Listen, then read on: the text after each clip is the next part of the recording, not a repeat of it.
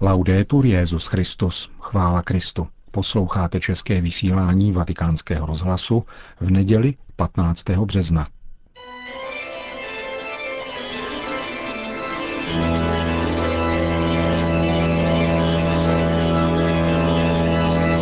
V komentáři Církev a svět přineseme jednu delší odpověď z rozhovoru papeže Františka pro mexickou televizní stanici Televíza. Mexická žurnalistka položila otázku, ve které nejprve poukázala na papežovi časté zmínky o bůžkovi peněz a připomněla názor některých, kteří tvrdí, že papež je levičák. A potom dodala, jsou dobří jenom ti chudí, zatímco bohatí jsou zlí. Papež František odpověděl, Pocházím z rodiny, která prošla krizí roku 1932 ze střední třídy ale zmohla se.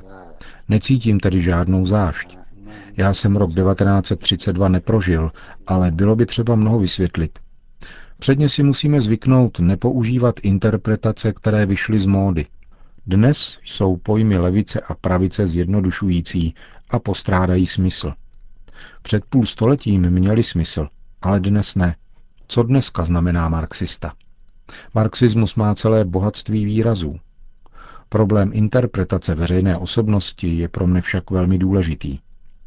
Vždycky je třeba interpretovat historický fakt, malý či velký, pomocí dobové hermeneutiky, jinak upadneme do zjednodušení či omylu. Poznal jsem bohaté lidi a tady v Římě jsem podpořil kauzu beatifikace jednoho bohatého argentinského podnikatele Enrika Showa. Ten byl bohatý, ale svatý. Člověk, který může mít peníze, Bůh mu je dává, aby je spravoval dobře. A tento člověk je spravoval dobře. Nikoli paternalisticky, ale tak, že umožňoval, aby ti, co potřebovali jeho pomoc, mohli také růst. Já vždycky atakuji zabezpečenost v bohatství. To znamená vkládání jistoty do majetku. V Evangeliu je Ježíš v tomto bodě radikální. Mám na mysli podobenství o boháči, který měl sípky a přemýšlel o tom, jak vybuduje další a druhý den zemřel. To je naprosto jasné. Tam tedy naději nevkládat. Nespravedlivé je bohatství, když se například neplatí spravedlivá mzda. To je smrtelný hřích. To je využívání něčí chudoby. A nebo když je služebná zaměstnána na černo. Vždyť je to služka. Proč? Ne proto, že pán nebo paní domu jsou bohatí, ale kvůli tomuto postoji. El dinero siempre es traicionero.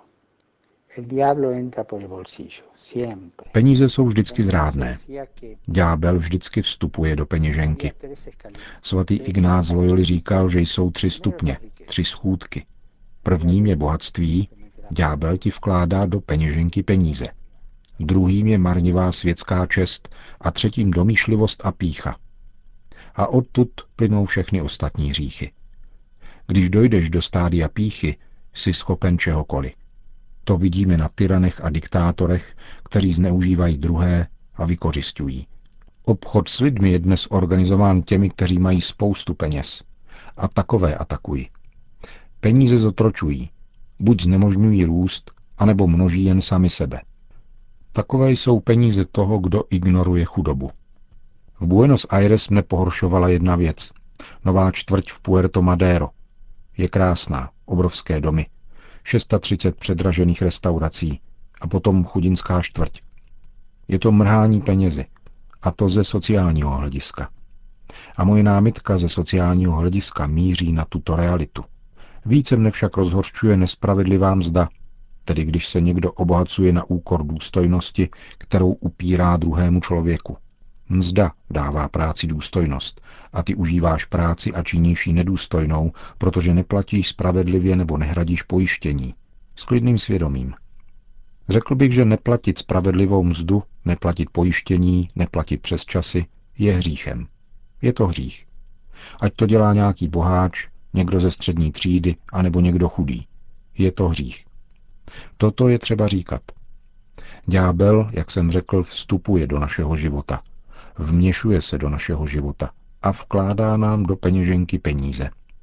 Neříkám to jenom já, opakuji, ale církevní otcové, kteří definovali peníze jako ďáblovi výkali. Proč? Protože v nich viděli něco neřestného, co špiní a přivádí na špatnou cestu. Je to první krok, jak říkal svatý Ignác, přes namyšlenost, samolibost a píchu. Dobře, to je sociologická vize. Ale znamená to, že kdo takto smýšlí, je komunista? Nikoli. Přejdu ke druhému bodu otázky. Chudí jsou středem Evangelia. Když se Ježíš prezentuje, přisvojuje si slova Izajáše. Přináším chudým radostnou zvěst. Chudí mají bohatství, které chybí těm mocně zajištěným lidem. Já se počítám mezi bohaté, protože mi nic nechybí. A musím se mít na pozoru, abych se nedopouštěl hříchu. Existuje však bohatství, které my nemáme. Chudý a poctivý člověk má moudrost, důstojnost práce, péči o děti, o potomky. To je něco moc krásného. A Pavel VI. v Evangelii Nunciandii, nepamatuji se zda odstavec 46 či 48, říká, že chudí jsou schopní chápat křesťanské cnosti. Jsou připravenější. Jsou mnohem více připraveni. A chudoba má v Evangeliu ústřední postavení. Vlajka chudoby je evangelní. Ukradli ji marxisté, protože jsme ji nepoužívali. Drželi jsme ji v muzeu. Přišli, ukradli ji a použili. Ale zmiňme krizi z konce 19. století v Itálii. Na severu Itálie bylo množství svatých, kteří pracovali s chudými, počínaje Donem Boskem. Hledali tak způsoby sociálního povznesení, což je třetí bod. Nejde jenom o peníze, jde o povznesení člověka. Proto je důležitá výchova a pracovní příležitosti – že to někomu může připadat přehnané, vyplývá asi z mých hříchů, z toho, že používám silná slova a nejsem dostatečně dobrý pastýř, abych oslovil srdce lidí. Měl bych jednoduše vybízet k obrácení, ale s otcovským srdcem a ne zraňovat. To je pravda říká papež František v rozhovoru pro mexickou televizní stanici Televíza.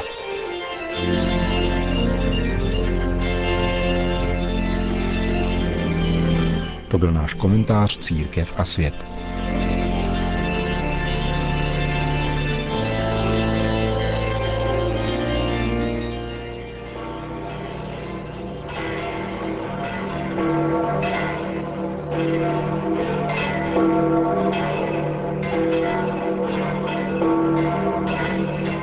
Svatopetrském náměstí dnes v poledne očekávalo papeže Františka asi 50 tisíc lidí, aby si vyslechli jeho pravidelnou promluvu před mariánskou modlitbou Anděl Páně. Cari fratelli e sorelle, buongiorno. Drazí bratři a sestry, dobrý den. Il Vangelo di oggi Dnešní evangelium nám opět podává slova, která Ježíš řekl Nikodémovi. Tak Bůh miloval svět, že dal svého jednorozeného syna.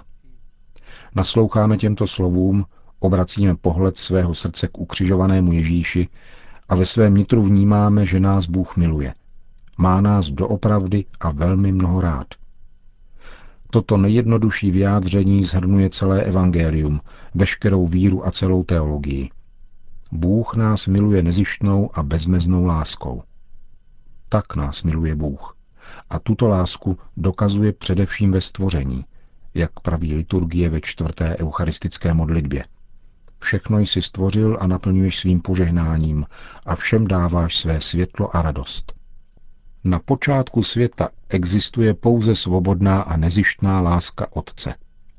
Svatý Irenej, světec prvních staletí, napsal – Bůh nestvořil Adama, protože člověka potřeboval, ale aby měl koho zahrnovat dobrodiním. Tak je to. Boží láska je taková. Čtvrtá eucharistická modlitba pak pokračuje. A když ti člověk odepřel poslušnost a ztratil tvé přátelství, ty jsi ho nenechal na pospas smrti. Slitovával se nad lidmi a pomáhal jim, aby tě hledali a nacházeli. Bůh přišel se svým milosedenstvím. Jako ve stvoření, tak i v následujících etapách dějin spásy vystupuje nezištnost lásky Boží. Pán vybral svůj lid, ne proto, že by to zasluhoval, ale protože je nejmenší mezi národy, jak řekl. A když se naplnil čas, přestože lidé častokrát tuto smlouvu porušili, Bůh místo, aby je opustil, uzavřel s nimi nový svazek v Ježíšově krvi, novou a věčnou smlouvu. Spojení, které nikdo nebude moci zlomit. Svatý Pavel nám připomíná, nekonečně milosrdný Bůh, nikdy nezapomeňme, že je nekonečně milosrdný, nás miloval svou velikou láskou.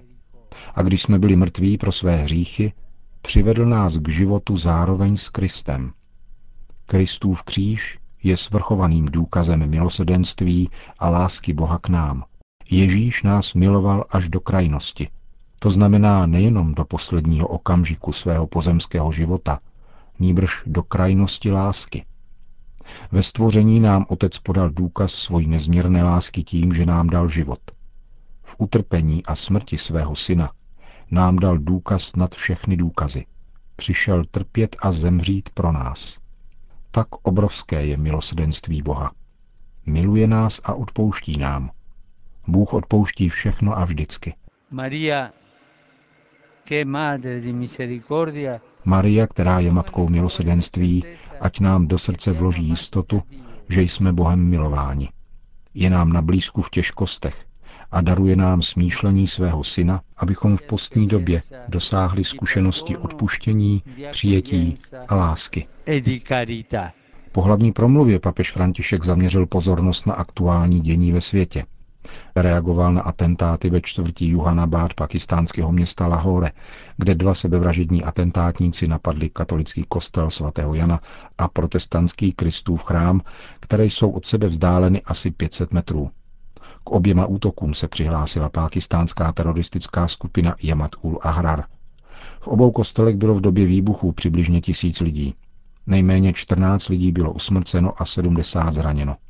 Ve zmíněné čtvrti žije přibližně 100 tisíc křesťanů. Město Lahore bylo vzhledem k jiným regionům až do dneška považováno za nejklidnější oblast Pákistánu. Papež František řekl, con dolore, con molto dolore. S bolestí, s velkou bolestí jsem přijal zprávu o dnešních teroristických atentátech proti dvěma kostelům v pákistánském městě Lahore, které usmrtili a zranili mnoho lidí. Jsou to křesťanské kostely. Křesťané jsou pro následování. Naši bratři prolévají krev pouze proto, že jsou křesťané. Ujišťuji, že se modlím za oběti a jejich rodiny a prosím pána, vyprošuj na pánu, který je zdrojem veškerého dobra, dar pokoje a svornosti pro tuto zemi. Kéž toto pronásledování křesťanů, které se svět snaží ukrývat, ustane a nastane pokoj. Na závěr pak Petrův nástupce všem udělil apoštolské požehnání. Sit nomen Domini benedictum. Ex hoc nunc et usque in seculum. Adiutorium nostrum in nomine Domini. Qui fecit celum et terram. Benedicat vos omnipotens Deus, Pater et Filius et Spiritus Sanctus. Amen.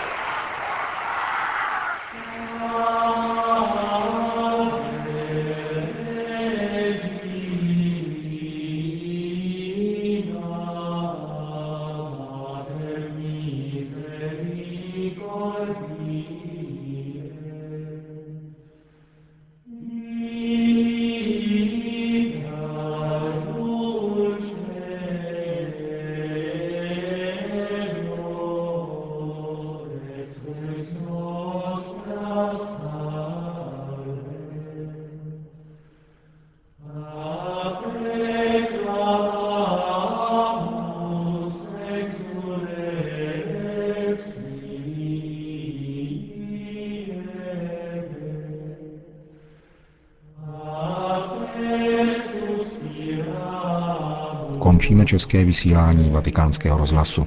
Chvála Kristu. Laudetur Jezus Christus.